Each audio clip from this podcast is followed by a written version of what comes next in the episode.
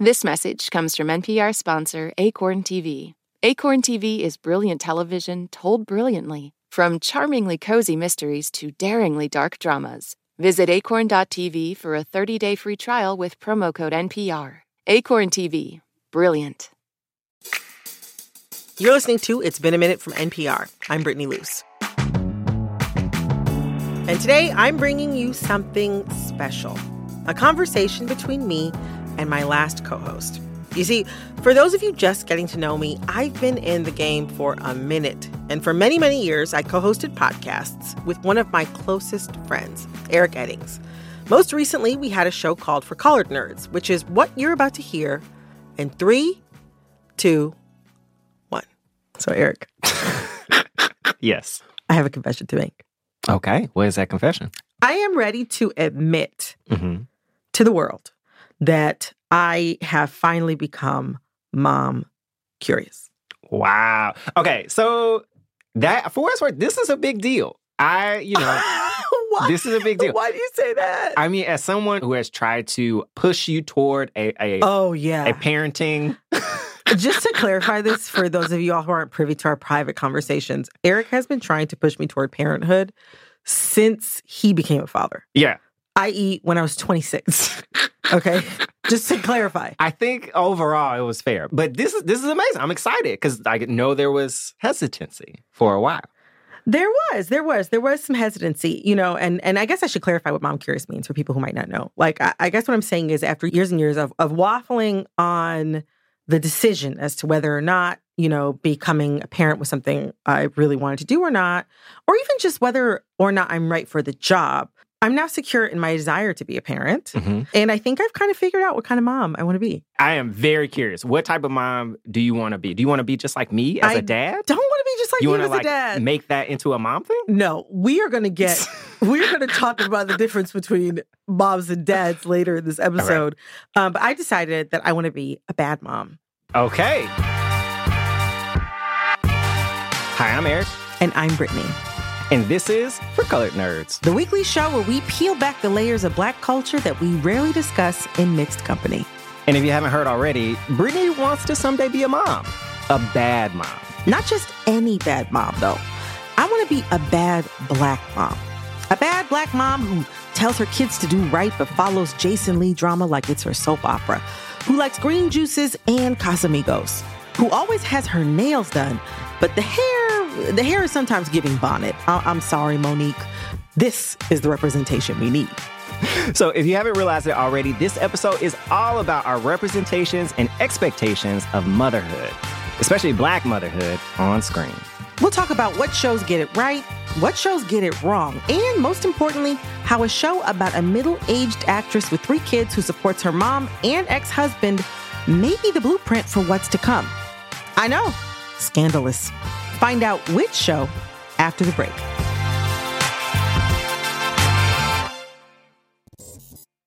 This message comes from NPR sponsor Discover. Here's a familiar situation. You have a question about your credit card. You call the number for help and can't get a hold of anyone. If only you had a Discover card. With 24 7 US based live customer service from Discover, everyone has the option to talk to a real person anytime, day or night. Yep, you heard that right. A real person. Get the customer service you deserve with Discover. Limitations apply. See terms at discover.com/slash credit card. This message comes from NPR sponsor REI Co-op. REI has gear, clothing, classes, and advice for camping and glamping, biking and hiking, axing and snacksing, backpacking, and another outdoor thing that rhymes with backpacking. Visit your local REI co op or rei.com for the million and one ways you can opt outside. Moms know the ups and downs of life. It's what makes them great subjects for books. This is one of the things that fiction can do, right? It can give us a window into the battles that each person is waging or facing, but it doesn't mean that we condone her actions. This week on NPR's Book of the Day podcast, we are discussing books centering mothers. So call your mom, then tune into the Book of the Day podcast from NPR. You know, it's going to be that time. I'm currently child free. Yes. To clarify, Mhm. um, but my fiance and I, you know, we're starting to imagine a, a future where our two becomes three. Wow. Um, yeah, you know, we're a very solid, loving partnership. We've been together over six years now at this point. Um, you know, our, our careers are coming together. And uh, also, too, I mean, to be honest, like the last year and a half of the pandemic, like I think just like the amount of pressure and everything that was going on in the world, I think made both of us realize just how much, you know, we can rely on each other when things get tough and how like great we are at working through conflict and coming to consensus and you know sharing with each other and so i've been spending a lot more time thinking about like how i might inhabit the role of mother Yeah, I mean, fair enough. I, if you remember when I even thought about how I might inhabit the role of a father, Oh, I, yeah. I spiraled. Uh, it was actually the thing that uh, got me in therapy, thankfully. i was Uh, going to say if i remember how could i forget Uh, so yeah, I, for what's worth, I, I understand how big thinking about that can be, like how affecting that can be. It's a lot. It's a lot. And and and I'll be honest with you. Like I've been having trouble envisioning myself as a mom. Like Hmm. for starters, like I'm not great with kids. I don't know that that's not. I don't know that that's well, true. I'll say it's not necessarily like my ministry. You know what I mean? Like I like Sure. children. Sure. But you know that thing that people who are good with kids have where they just every time a baby sees them, they just actually my fiance is like that. Children and animals constantly want to like just be held by him and jump into his lap and talk to him. Mm-hmm. I like enjoy children. I, mm-hmm. I like my friends' kids. I, I adore my niece, mm-hmm. you know, my baby cousins. Uh, my niece, that's my homegirl. But yeah, I don't have that thing that like ineffable quality that like people who are good with kids have. The other thing is that I grew up with like a super mom. Your mom is involved Yeah. and has always been very involved. Uh, yeah. But yeah, I mean, my mom stayed at home with us after I was born. I'm the second of three girls. And, you know, I, I had sports and activities and museum trips. And my mom taught Sunday school. I don't even go to church. and she made cupcakes for my birthday for, you know, my classrooms when I was a kid. And she was my Girl Scout troop leader. And she made my Halloween costumes by hand. And I have come, I know, I know, I know. if I have a hole in my pants, I'm taking it to a tailor. Like it's Yeah. it's like my mom had all the skills, but I- I've come to the bittersweet understanding, realization, really that that I honestly uh, will probably never do a lot of those things. Like a lot of uh, what defines motherhood for me and what I grew up with Mhm. is just like I'm not going to be able to. Do, I'm not going to be that kind of mom. Like you know what I mean? And I, I it's it's it's a relief. You know, it's a Uh-huh. little bit of a relief Yeah. because I just couldn't live up to that. Big shoes to fill. But yeah, I mean, I think I have what it takes to be a parent, but it's like, okay, if I'm not going to be like super mom, then like, what kind of mom am I going to be? Like, what kind of mom do I want to be? Like, I had been stumped thinking about this over the past like year, two, three, until I stumbled upon a little show called Better Things. Better Things is a half hour FX comedy about working actress and single mother named Sam Fox. And she's played by Pamela Adlon, who also like writes and directs most of the episodes in the series. And, and by the time you get to the third and fourth season, I think she stars in, writes and directs every episode. Nuts. Um, and she's so good. Like she's so Yeah. good in the role. But it's about Sam Fox and her three daughters, Max, Frankie, and Duke, who are each played by really great child actresses. Mm-hmm. Yeah. All really, really good.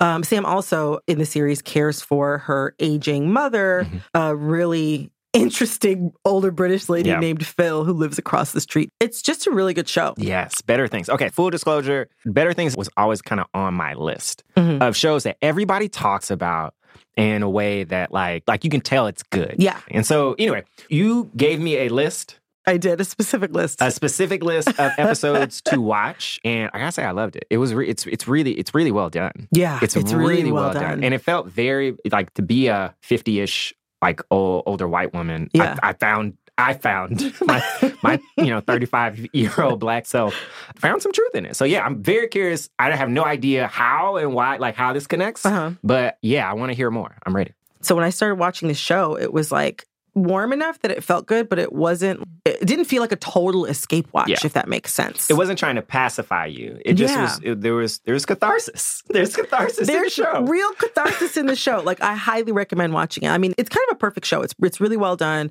It's warm. It's sweet. It's sour at times. Mhm. It's it's it's hopeful also, and it just feels really real. And what makes the show so interesting is Sam Fox's character. Mhm. Like it's interesting because obviously she's well off enough to like be able to like afford two mortgages in California. She, Yeah. she was like a child star. Sam is a working actor, so she's like known enough that she gets recognized sometimes Yeah. and that like she seems really well connected and is able to like book jobs but she's also like in her late 40s early 50s throughout the run of the show so she's consistently disrespected mm-hmm. for being too old and has to like audition for things she shouldn't have to audition for um she has to constantly deal with like sexism misogyny ageism and then also she doesn't she's not getting those big fat paychecks Yeah. that allow you to like deal with all of the isms like she still is definitely somebody who like she's doing well enough but she also still has to get up every day and show up somewhere Yeah. to be able to like provide the life that she does for her daughters and also by extension her ex-husband who she basically funds his life on the show Yeah. um, so you also understand that like she has a lot of stakes as far as her career on the show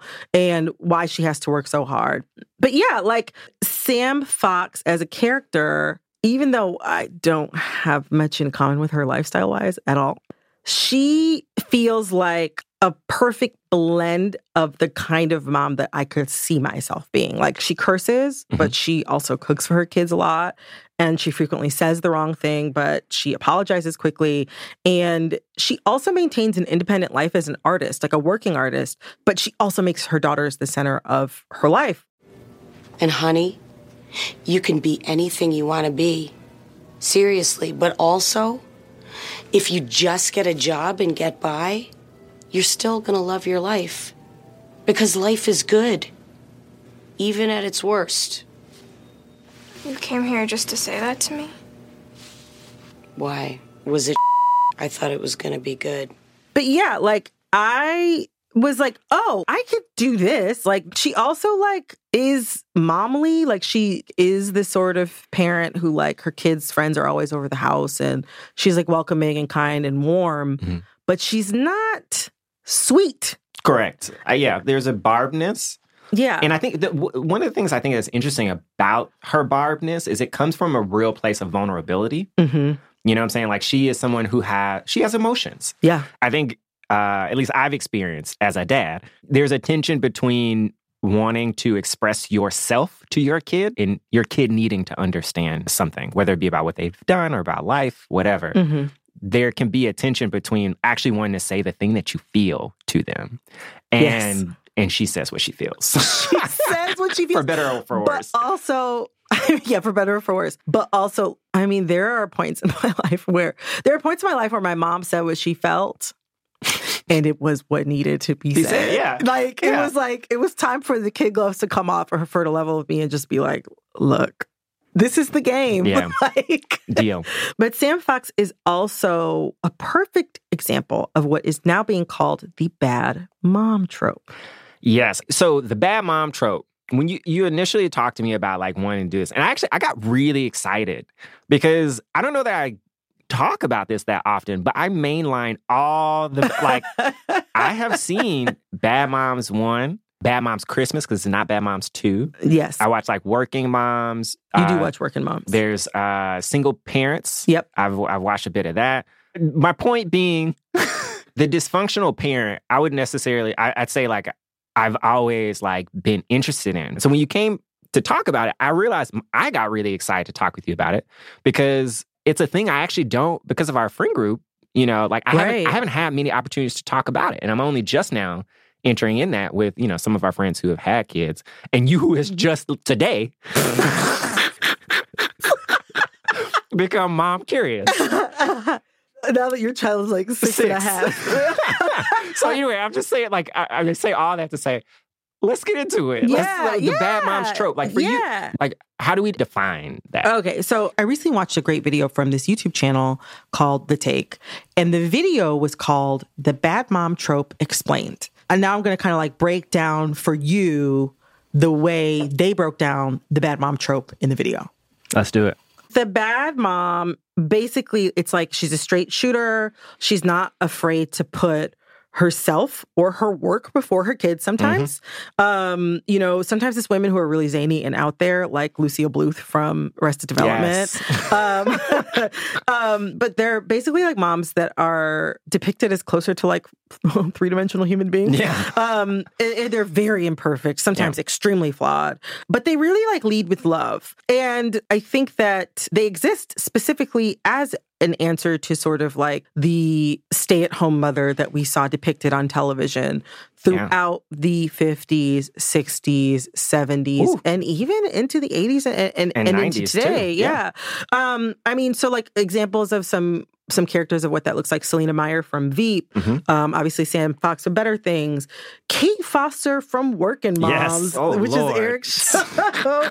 um, the moms from the hit film franchise Bad Moms. Yeah. And if you really want to take it back, like Roseanne Arnold from Mm-hmm. Roseanne and my queen, my girl, the fashion icon, the style queen, Peggy Bundy from Mm. Married with Children. I mean, she like couldn't cook. she didn't clean. but always wore heels and like leopard print leggings. Yeah, around. love- She was like- fresh. Yeah, she's fresh. She kind of like put herself together as like a tackier version of like what a 50s housewife would be. To quote the video, you know, they describe the bad mom as a complex, realistic depiction of a mom that reminds us that she's a human being. Um, you know, we see from the mom's point of view Yes, that's important too. I um, feel. everything that she's forced to deal with day in and day out. And also, the bad mom is a mom that decides not to let motherhood totally define her. She defends her right Mhm. to be a human being, which runs antithetical to. I think most people's ideas of what motherhood is. I mean, even still, if you look at statistics, you know, more women are working outside the home than they were in like the 50s or in the 70s, but women are doing more childcare Yeah. and more housework than they were doing back in those days while still working full time which I mean goes to show a few things. It indicates that like men are not necessarily stepping up. Um, you know what I'm That's saying? true. Dads and, and heterosexual couples aren't showing up. And there's actually studies that there's not enough research that's been done on same sex couples, but early research indicates that things are more egalitarian in same sex homes because Surprise. tasks are divided among who has the capacity, who has the time, who has the skill and the energy versus along gender lines. Yeah. And assumptions about those things. just something that's interesting about that too is like it, it, it makes sense as to also why you know during the pandemic we heard reports of a lot of a lot of relationships ending and then uh Mm-hmm. and women dropping out of the workforce. and women dropping out of the workforce and so you know you have i think you see both ends of that spectrum you see you know people trying to choose yeah. trying to choose between that career or that family It's unfortunate because that feels like a, you can have your career or you can have your family, and you are nowhere in the equation. um, and, and to be honest, like that is one of the things that I'm the most fearful of um, in regards to having a child is like the complete loss of my identity, not necessarily specifically as a parent or because I have to, you know, care for this other person, but more so like there's something that happens with moms that doesn't really happen with dads, where it's like, I think all parents experience some sort of like loss of identity is a mm-hmm. huge change. You have to become selfless in a way that you haven't had to before. But even statistically, the expectations and judgment that mothers receive or even feel they receive is sometimes double what fathers express. I can absolutely see that. I mean, I think the there's a space that comes along with you know the patriarchy. Mhm. Uh, and what I mean by that space is that, like there's an expectation of distance between dads and men in the family. Mm. Like you know, it is not crazy. You know, if you're looking at a kind of older, coarser like gender lines, to have the dad consistently be out working Mhm. and like he's the person who doesn't make it home for bedtime. He's the person who doesn't do this thing. Yeah. And that's a thought of as a requirement because of his need to be out, you know, Making money. making money. But it's interesting that none of that actually applies no. to the other partner in that relationship, the mom, you know, who also might want to make money, uh, who also might need to make money. yes. Uh, but then also still there isn't that distance between how do you figure out what happens, you know, with the child in that relationship. So anyway, I, I just say like it's something I think that like I realized not necessarily was afforded to me in my life. I think I've tried to exist outside that dynamic, but people talk to me about it. People are like, oh, well, you know, people will say like, oh, that's a thing. You know, can your wife do that? Or like, can somebody? Really? Yeah, I've heard stuff like that. All this, I've heard people say the wildest Like what? Like just like you know i mean you know like i got i got divorced Mhm. and you know in the divorce you know we were trying to figure out custody and for what it's worth it was a you know pretty amicable situation it wasn't Yeah. like as far as divorces go it, you know we were in a room all the time together yeah. Yeah. but during that people were kind of coming to me and they were like you're just gonna do weekends and i was just like No. I was like, "What? No, it's my child. I love her. I want. I want to take care of her as much as I possibly can." And anyway, I just say like they were like, oh, well, you know, I thought you might want to work. That, that's Wow. more her. I, I have people who, you know, were close to us would say, say things like that. And so I'm just like, I was just have to be like, no, I want to do this thing. But I, I say that less about me and more so what that means about what the perception is that I think moms and women can take. Yeah. And I think that has been that has been wild. And I will also say, just uh, you know, as a person who has tried to act differently in terms of the the stereotypes and the kind of the tropes that exist around parenting and and being a dad, you know, like I'm in a Yeah. situation where it's like I am lucky enough that you know my wife and I and my co-parent we work together as like three people to take care of one kid, and we it's real. Yeah. It, yeah. Yeah. So I can't imagine, you know what I'm saying? Like I just say that to I'll come back to I can't imagine how difficult it is to feel like you have that binary choice. Yeah. Uh, and then to have society in all ways Yes. enforce it. Yes. Because the other thing that that's causing working women to also be doing more housework and more childcare is like some of that is expectation. Like Yeah. they're feeling this judgment and they're feeling these expectations. Um, just a quick aside about dads, actually. Um, the bar for dads in pop culture is low. Yeah. Just like I hate to say it, the bar for fathers in real life is frighteningly low. Yeah. Um, so I was looking to see if like the same outlet that I had enjoyed, you know, the Bad Mom video had something about dads that could be comparable that I could sort of like play off of. Um, the take doesn't have a video about the bumbling dad trope. The only, as far as I could see, video about a dad is a tribute video to Jack Pearson, the late patriarch of the Pearson family on This Is Us, played by Milo Ventimiglia.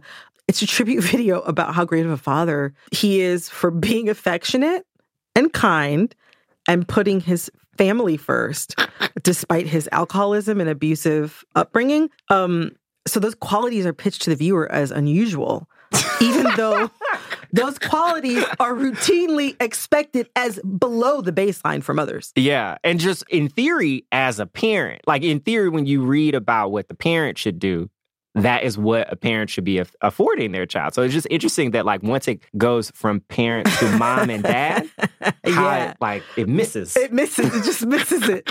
Um, and so, I mean, you know, it is, it's no surprise then that these bad mom characters would feel like a balm to a lot of women and mothers in pop culture, but they are overwhelmingly white. I was about to. I wanted to come back and be like, okay, so you mentioned you mentioned like Jim Rosen, Uh-huh. all of these folks, and and I watched the movies. I watched Bad Moms. I watched Bad Moms in Paradise. You watch Bad Moms Electric Moms Boogaloo, Island, Bad like- Moms Island. no, I watch all this stuff, and and I could probably count the number of black people who spoke Mm. Mm. on uh Mm. on maybe one hand, it, barely into two. Yeah. The lack of bad black moms, it is astounding and it means something. And even like, you know, like you said uh, in the Bad Moms franchise, the three main moms are white and most of the women that you see speaking in the movie are white. And then even on a show like Working Moms, Yeah. you know what I'm saying? Or even like Single Parents has some diversity, but the action does not is, is centrally around a single white mom. Um, you see that time and time again throughout pop culture, and there's a reason for that. Uh, but I want to save that until we come back from the break. So after the break, we are going to dig into. Well, actually, we're going to like look under, you know, rock, creek, nook, and Lift the rug. cranny to find the bad black bombs and also unpack a little bit of why they're so hard to find Hmm. to begin with. So we are going to get into that I'm I'm ready for that. after the break.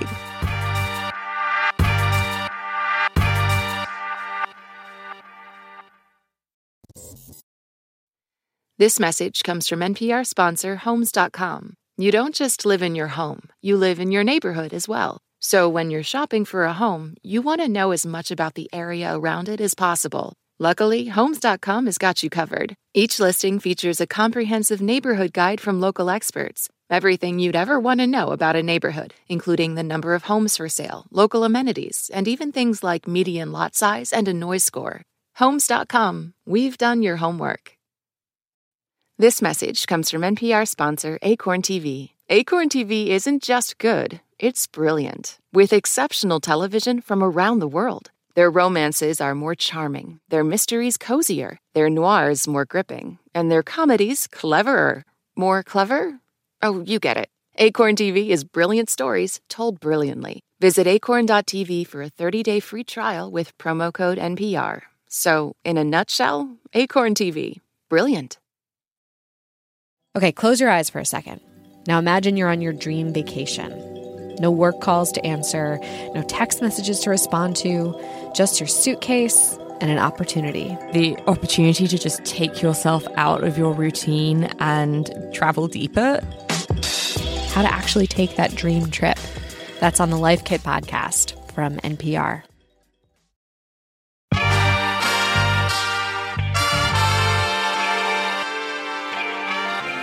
Before the break, we were talking about how the bad moms trope it's actually kind of a good thing. Yeah. Um, and it seems like something that like a lot of moms are responding to in pop culture and, and embracing in a really positive way and that feels real to them. But we also remarked on the fact that like bad black moms are disturbingly hard to find. Yeah. That is because black women tend to portray literally perfect mother figures on television. I will say like there are a couple black mom characters who kind of did stray from the beaten path, like in Motherhood, um, Rochelle from Everybody Hates Yes. Chris, Lisa Landry from Sister Sister, Maya Wilkes from Girlfriends. But Motherhood either wasn't the focus of those shows or the focus of the show or the point of view of the show is f- expressed from the children, like with Sister Sister or Everybody Hates Chris. It kind of leaves the moms to occupy like a very specific kid friendly or like Sex in the City friendly, you know Yeah. saying? Girlfriend, like girlfriends friendly space and doesn't really like allow them to have both sides of their personality plus their own rich inner life. Um, so yeah, you know, like there are some moms that have broken away from that. But by and large, the black supermom is like the thing to beat. Um, I mean, and part of the reason why that persists and exists to begin with is because black mothers are penalized socially and in the carceral sense Yeah. for showing up as anything less than perfect. Yeah, I think I mean I think it's they're penalized, but I also think there's a reasonable amount of pressure and expectation. You can't deny that. Like both are very important. Yeah. Because the literal effects, like you said, you know, like if you're late, you know, dropping your kid off to school Mhm. so much in certain, you know, school districts, if you're black, they're trying to bring you up on truancy issues. I mean, you know what I'm yeah. I mean, yeah. I think those consequences are real and extreme for many black women. And I also think that the expectation is is really deep as well. Like, you know, something I've, I feel like I've heard my mom talk about anecdotally, never never like super crystallized, Mhm. but just like, you know, when you're on that soccer team and for what it's worth, like in better things, and it is your week to bring snack, you don't want to, you want to have the bad snack. Yeah. You know what I'm saying? Like, you don't want to be the parent. Usually, I'm one of the like two or three black kids on the team. Yep. You know what I'm saying? And you don't want to seem deficient. And there's a pressure to even sometimes project that like there's a sameness Mm. in how things come together to get to the snack. Mhm. You know what I'm saying? Mhm, like, mhm. and even though as ridiculous as that is, and I just I've seen my mom try to do everything Yeah. and be a single parent, and you know what I'm saying, and like not be super well off, you know, like stringing it together sometimes. And I just, as I am now an adult and a parent, I now can reflect back and be like, that's wild. I mean, yeah. I mean, like, I don't have any kids, but like, I and I understand so much more now as an adult. I know what it felt like to have my mom snatch the life out of me because I started cutting up in public. Mhm. And some of that, you know, I think because of a lot of conversations that people have about police violence and having to talk with your children, now there's this idea that, like, the only reason why your parent wouldn't want you to cut up in public is because you could get in trouble with an authority. That's not it. That ain't always it. it's because your mom does not want to know you if you start cutting up in public, not just because she's embarrassed, but because that's going to reflect poorly upon her. And you don't know who's out there, who's looking, who's going to see. Because, I mean, uh, uh, we're talking a lot about like white people or, you know, your kids' teachers or their schoolmates' parents, but also, I mean, other black people Yeah. will dress you down for not being the, the type of mother that they think that you need to be. And actually, I mean, that brings us to the black supermom of today. Beth Pearson from This Is Us. Beth Pearson is a lovely character. This Is Us, the, this huge hit of a show. It comes on NBC every Tuesday night, and it centers on the Pearson family. And, and it kind of like plays with time. They jump back through the generations, and they go off in all sorts of interesting storytelling directions. But one of the central characters in the show is Beth Pearson, played by Susan Kelechi Watson, who is Howard grad. Yeah, shout Um, out. Yeah, shout out. And she she brings so much warmth and and vibrance to the character in a really beautiful way. Um, but she is the mother I would love to aspire to be, but I just could never. Let's just start and stop with the fact that she and her three daughters Mhm. all have new hairstyles every three to five days.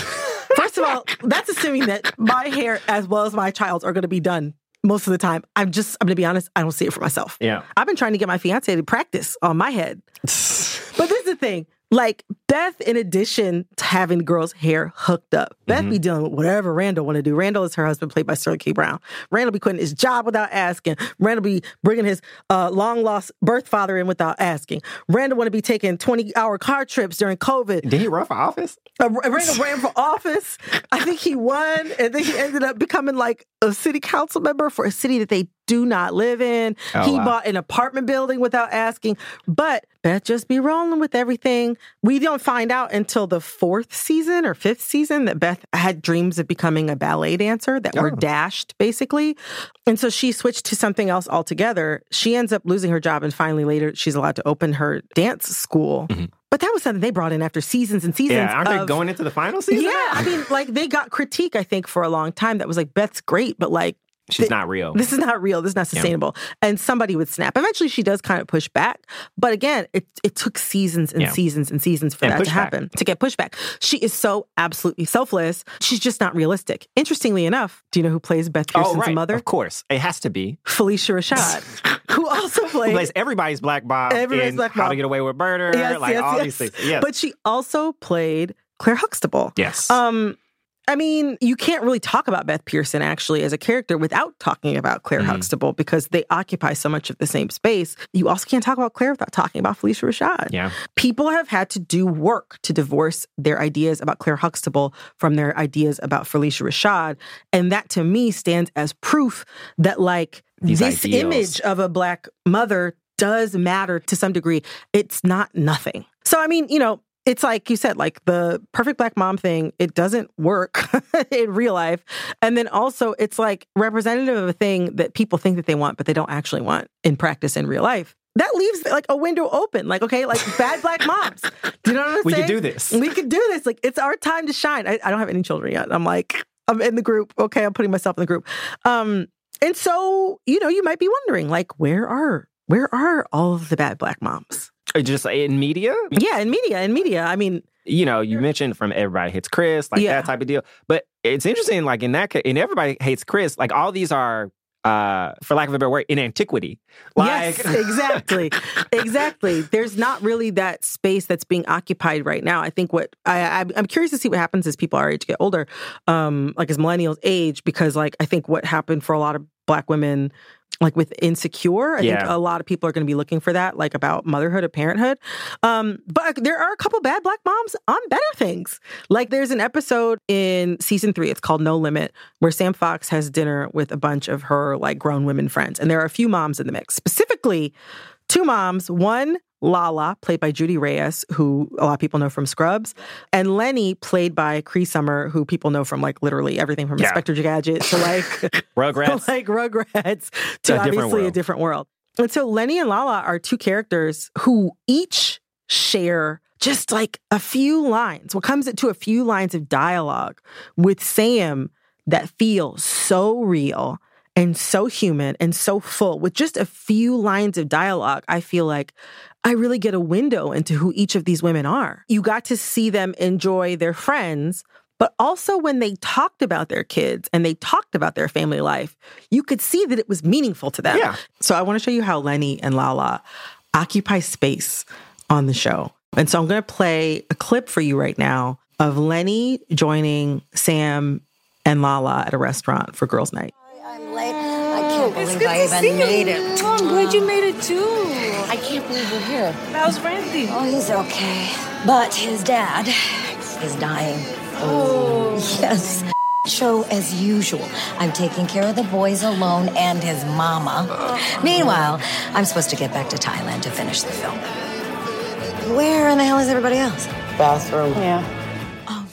I want to show you kind of like how Lala shares some of the struggles that she's dealing with, like as a wife and mom and, and caretaker. Uh, so I'm going to play you a real quick clip. I like one of mine too. I'm not naming names. Oh, why did we put ourselves through all this? It's insane. Nobody told me it was gonna be this hard. I suffered through four years of IVF for this. Could have spent the money on a house. Big house. Yeah, but it's just so rewarding. yeah, right. Not when Tiana's screaming now at me. That was a really short interaction, but I got such a clear idea of who this woman is as a mother, as a friend, and as a wife. I got a real sense for how she moves through the world and what some of her biggest concerns are. And that happened like that. Hearing from them felt significant. The construction of the episode has like a scene that I feel like actually is a kind of a staple of most bad moms content. Yeah. Which is the basically like sometimes we all get drunk. Yeah. Like and so like, you know, that that is not new. It has a, you know, it's a crystallized part of the Bad Moms movie. You see it, it pops up in working moms. They always kind of hang out and, you know, they're drinking and doing things like that. It didn't have sort of like the pithiness that working moms has, Mhm. where it's just sort of like, eh, my mom, Yeah, they're almo- eh. there's like a. So let's talk about Working Moms real quick. So Uh-huh. Working Moms is a show that was developed by. It's written. I think she sometimes directs as well, Mhm. uh, and stars in. Her name is Catherine Reitman, and it's set in Toronto, uh, and it kind of chronicles the lives of these like somewhat of a rotating cast of women. Uh, who met in a mommy and me group Yeah. uh, and their experiences. And it, it falls right into that kind of bad moms stuff, hardcore. And they're always kind of getting drunk. The show definitely is looking to provoke a lot more. Mm-hmm. It's looking to provoke within a genre that is kind of almost all about provocation. This genre is all about pushing back on like the things that make people feel comfortable about what a mom is supposed to do. Uh-huh. And so, like, this show takes that to the extreme. But it's interesting how, even in that, there's still no space for us. No, no. I mean, I, I watched the most recent season, and there were a few moments that feature a black mom Mm-hmm. that, like, kind of seemed like she got their humor and like Yeah. could hang or whatever. But they always made they made a lot of those interactions either so insignificant as to just kind of pass by, Or removed. or they were yeah, or removed, or they just were about race. And Yeah. it's just like that's how you can relate to this character. Is, is it, it- you're showing me the barrier that you believe is between you and this other mom, and not only that, like you're showing me that you don't see the other mom as somebody who could understand your experiences. You're not seeing them as your equal. Exactly. And I think so, a lot of that in a lot of these shows, I think are related to class. It's not it's not crazy to say white women of a certain, you know, class and, and socioeconomic status often exist within spaces where there just aren't that many like black people. Uh-huh. Uh, you know, sometimes by choice. and so, you, you know, I think that's a piece of it, but like it's also just it's just interesting. So anyway, to come back to uh better things and to see one black woman participate even just participate Yes, and communicate yes. it, it it felt so much more honest to like even just you know what I hell even my mom takes a sip of beer every now and again she is Yeah, loose as hell mom- off that sip I know. I mean, that's the thing is like, I'm like, I know that like, I mean, there are periods where like, I know my mom like went with my aunt to go see Wynonna Judd, I think in Vegas or Arizona or something like that. I know my mom went to go see Cher during the Believe tour.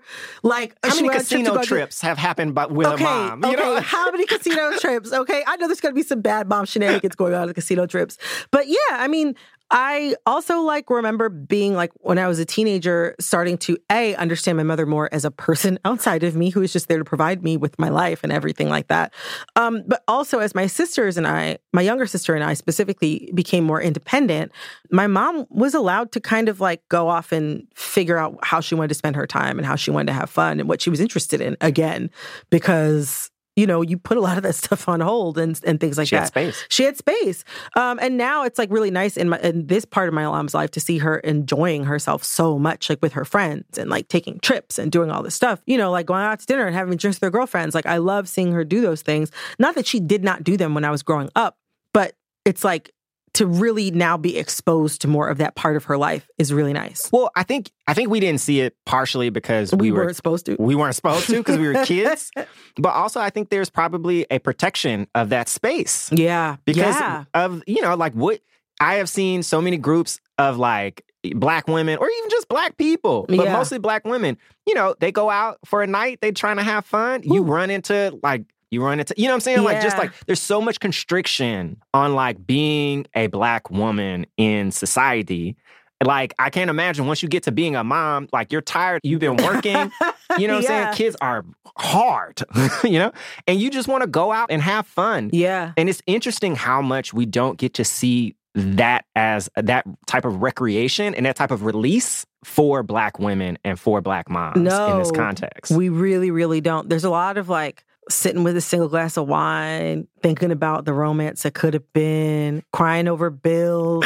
You know what I mean? Yeah. Or like like if you see like you you can see sometimes the acknowledgement of the hardships and like show sort of like what the mom is faced with. But the enjoyment um that's what i liked about the better things scene is like you got to see two black women who were different from each other who had their own individual stories. And like i will say they do pop up later again in Yeah. that like throughout that series. The thing is though is i love them on that show. Yeah. i want women like that to have their own show. Absolutely. and that's the thing. Like that's the that's the black moms that i want to see on tv who are like maybe they're going to get divorced. Maybe they won't. Maybe they hate their husband today. Maybe they don't. Maybe they also have to take care of you know sick parents and like maybe they are going to go out with their girlfriends i don't think i plan on doing that but like i want to see a mom who's going to do that sure, you want the option. yeah, I want the option. I want to feel like it's available to me. Um, but yeah, like I want to see those things presented without shame and to have the black mother be the center of the narrative. Like I said, the representation is not everything, but like I don't think it's wild to want to be seen somewhere. No, I don't, I don't think it's wild at all. I mean, for I think, I think that there's an interesting thing about that as well that I think we might start seeing sooner. Uh, I think we're going to get that show you're looking for Mhm. very soon.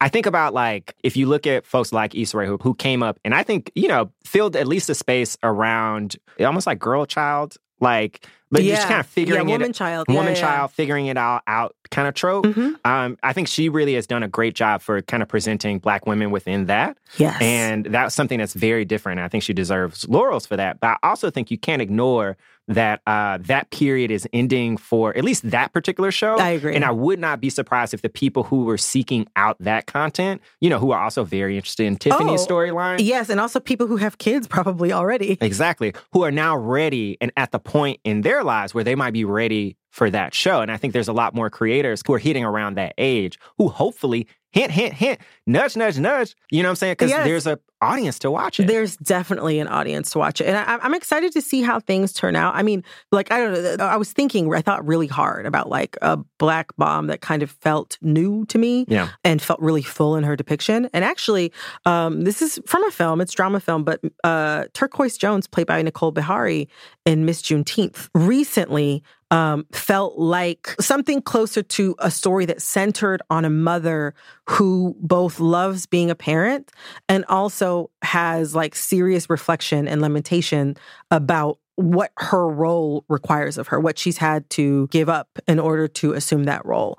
But also somebody who like has not fully given up on herself. Yeah. Um, I will say like that's a that's a story that like takes place in the more rural South and like, you know, is about a family that is not I don't even think middle class necessarily, maybe lower middle class or working class, um, but is of a different class than the types of moms that we typically see on TV uh, featuring women of any race. Yeah. Um, and that was also nice to see sort of like characters that felt knowable, but like we're outside of the same milieu where we see so many women occupying Yeah. right now. Um, so I'm like, I'm hoping to see more films like that, more TV shows like that. Like to your point, I really do want to see sort of like the comedic take on the bad black moms. Yeah. I think there's so many people out there who'd be so great at that. Like, I mean, Regina Hall is right there. You know what I'm saying? Like, Regina Hall is right there.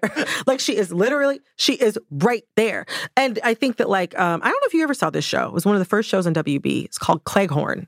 Starring No. Ellen Cleghorne. Ellen Cleghorne was um, actually the second black woman to be a cast member on Saturday Night Live. And funnily enough, the person who played her father was Garrett Morris, the first black man to Mm. be a cast member on Saturday Night Live. It was canceled within the first season. Wow. Basically, it starred Ellen Cleghorne as a woman who was, I think she ran a production studio or something in Soho. She Wow. lived on the Upper West Side and she lived with her parents and her young daughter. And I liked watching the show. It was definitely like a family sitcom. I enjoyed it. I thought it was pretty good.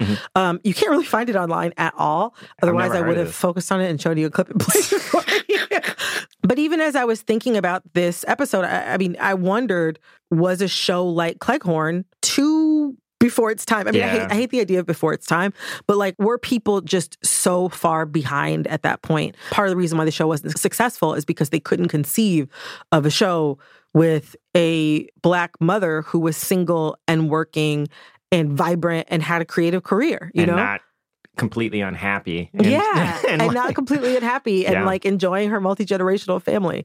I don't know, like I, I, but I would love to see somebody reinterpret like a similar. I just think there's a lot of terrain there, like a woman who's a working class artist. Do you know what I mean? Yeah.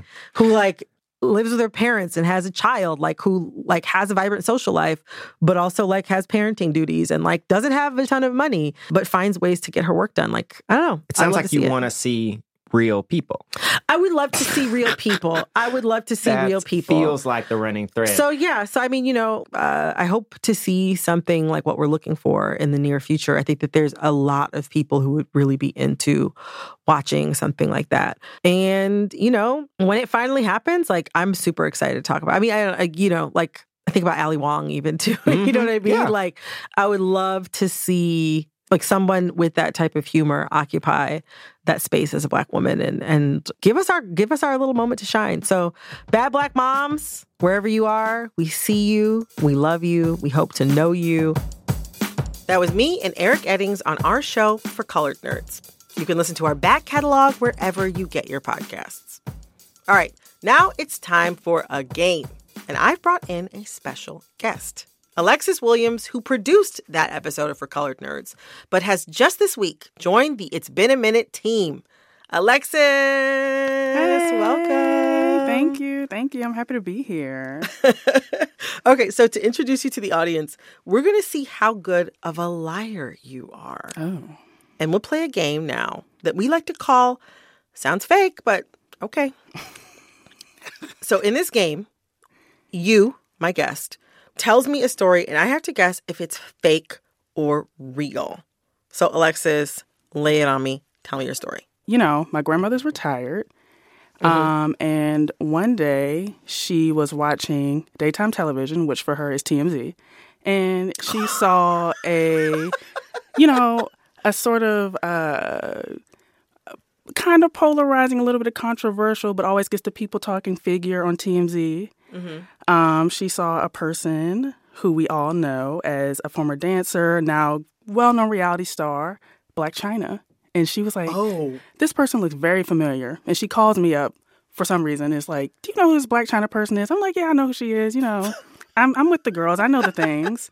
And she's like, You know, Alexis, I remember where I know this girl from. What? I used to babysit her because my family's from DC. And, you know, Blac Chyna, Yeah. her family's all from DC. And she was like, I used to babysit her. Your grandma used to babysit Black. China hmm for Tokyo Toni, Blac Chyna's mom. Yes. Is your is your grandma going to be on Zeus TV? is she She's gonna, a special guest. is she going to appear on Zeus Network? so I have to decide now that you told me the story. I have to decide whether it it's real or fake. hmm Okay. So I think this story is true. I think that Blac Chyna and your grandmother are the right age, and DC is the right place for this story to be true. It is actually not true. What? Yes. And the funny part is that I had it wrong. I was telling people it wrong. Wait, so what's wait, wait, wait, wait. The real story is a little bit more complex. You know, it has a little bit more texture. It's a little bit more generational. What's the real story? So my grandmother was actually friends with Blac Chyna's grandparents, and my mother grew up with Tokyo Toni, Blac Chyna's mother. What? So they're childhood friends, and my mother was like, "Yeah, I remember just like hearing about her and things like that." And then my uncle called her and was like, "Hey, you know Black China is Toni's uh, daughter because my uncle took Tokyo Toni to prom." What? So they're Wait, okay. So that puts you at hold on. Uh oh, six degrees of Yeah, separation. six degrees separation. So you're only like three degrees, two or three degrees separated from Chyna, and thus two, three, like three, four degrees separated from the Kardashians. oh gosh, I didn't even think about that. That's the first thing that crossed my mind. Okay, Alexis, I don't think you're doing enough with this proximity to fame. to be honest with you, like this is cool, but I'm like, you could be Calabasas if you played your cards right.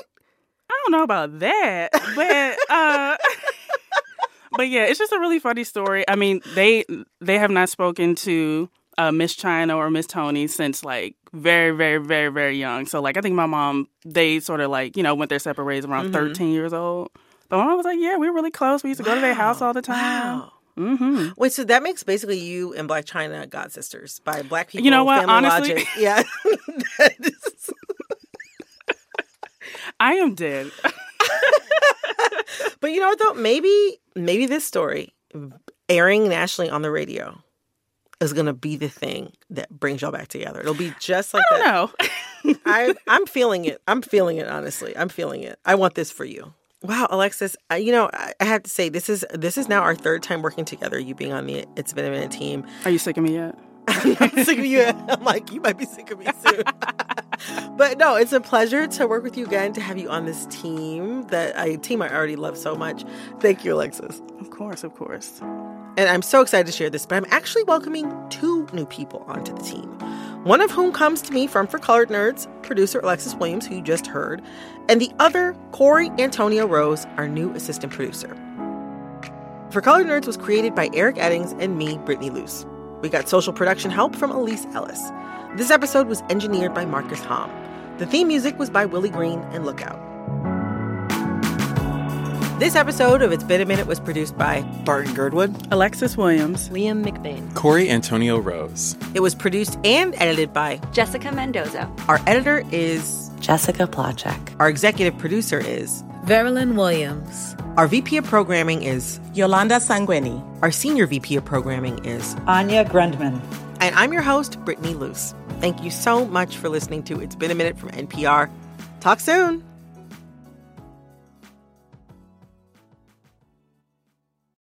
This message comes from NPR sponsor Discover. Get the service you deserve. With 24 7 US based live customer service from Discover, everyone has the option to talk to a real person anytime, day or night. Limitations apply. See terms at discover.com/slash credit card. Support for NPR and the following message come from Saatva. Saatva luxury mattresses are every bit as elegant as the most expensive brands, but because they're sold online, they're about half the price. Visit SAATVA.com slash NPR and save an additional $200. On Wait, Wait, Don't Tell Me, we have very important people on our show and then ask them about very unimportant things. Here's U.S. Treasury Secretary Janet Yellen. Uh, we are also reliably informed that among your enthusiasms, in addition to uh, macroeconomic policy, is mobile games. Uh, there is some truth in that. There's some truth in that. Join us for the NPR podcast that considers all the other things. That's Wait, Wait, Don't Tell Me.